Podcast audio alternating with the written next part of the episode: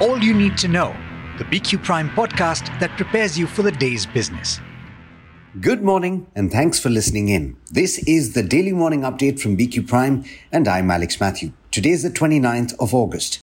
India is poised for its lowest monsoon rains in eight years, with the El Nino weather pattern seen crimping September precipitation after an August that is on track to be the driest in over a century.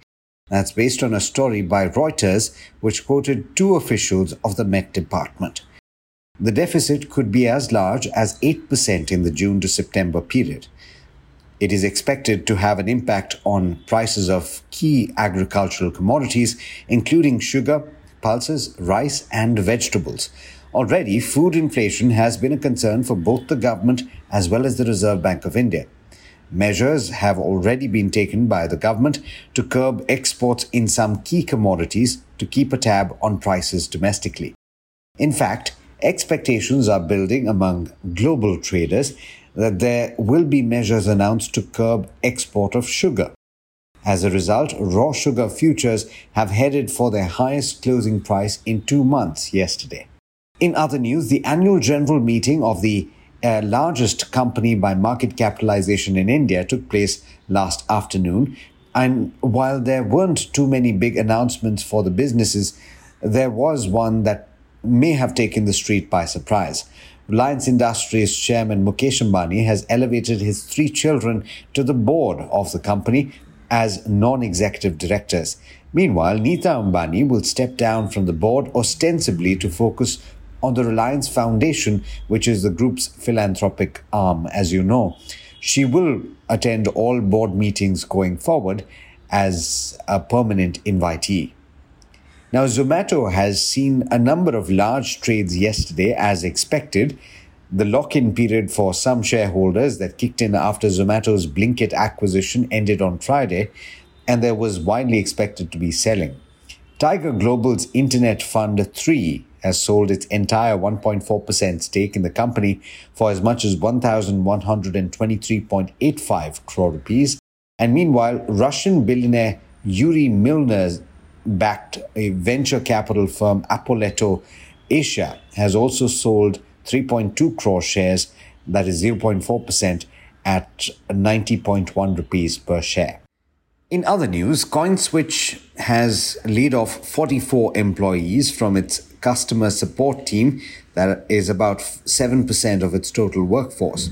A spokesperson said that the company right sized their customer support team to align with the present volume of customer queries on their platform.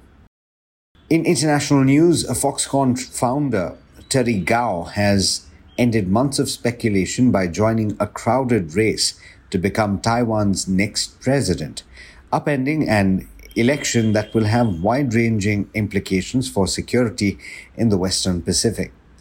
Despite trailing the other three candidates in polling, Gou has made no secret of his desire to be president and has leaned heavily into his goal to start peace talks with Beijing, targeting voters who hope to eventually see some kind of unification.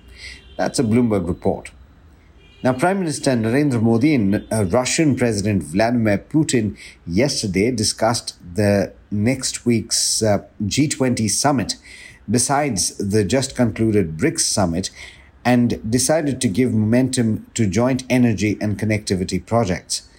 The Prime Minister expressed understanding of Putin's decision to skip the event and also lauded Moscow's support for the summit. In international markets, US stocks ended with strong gains overnight, and it's a modest start to trade for the three early risers in the Asia Pacific region. And with that, it's over to Niraj for the trade setup for the day in India. Morning, Niraj. What's the setup looking like for us here in India? Good morning, Alex. Well, uh, remember, all through the last few days, quant indicators have been strongly suggesting that no leverage shorts and the trade is working well thus far because you may have had a day of downtick, but it has come back as well. So this market kind of is uh, held out at these levels. Now, today's session, because Asian markets have risen as the Wall Street has come off a winning day, you might well have a continuation of uh, maybe just continuation of what happened yesterday, right? 40 odd points for the Nifty, the Bank Nifty marginally higher, So all of that is looking okay. You know, uh, the highest put OI has swapped now from 19,000 yesterday to 19,300 today, uh, followed by 19,000, of course. Uh, so interesting moves out there. Um, and it's just, uh, just the kind of moves that are happening in bottom up stocks show you the preference for certain sectors, right? Yesterday, we had bad data or weak data from the railway stocks and got cracked, but some of the others like Texrail or so, you know other stocks related to railways, which is Railtel, etc., did okay. So it just shows that select pockets just have this broad positivity or optimism around what they will do, and that could be interesting. Sugar is heading towards a two month high on concern over Indian exports. I doubt it'll really have a material impact on Indian sugar companies because if exports are held back, then they may not really gain from the sugar price rise. But let's wait and watch.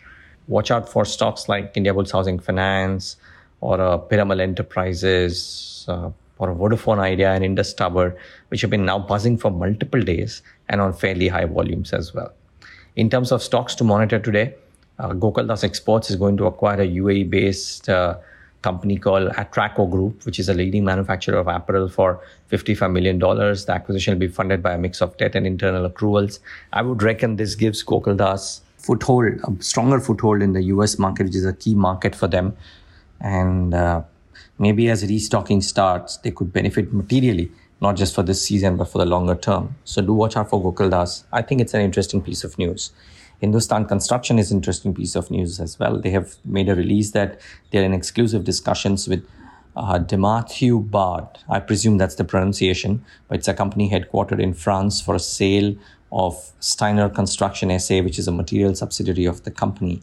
Well, HCC is doing all the right moves. Uh, the stock has gained as well. Maybe it could do more. So watch out for HCC. Watch out for SJVN.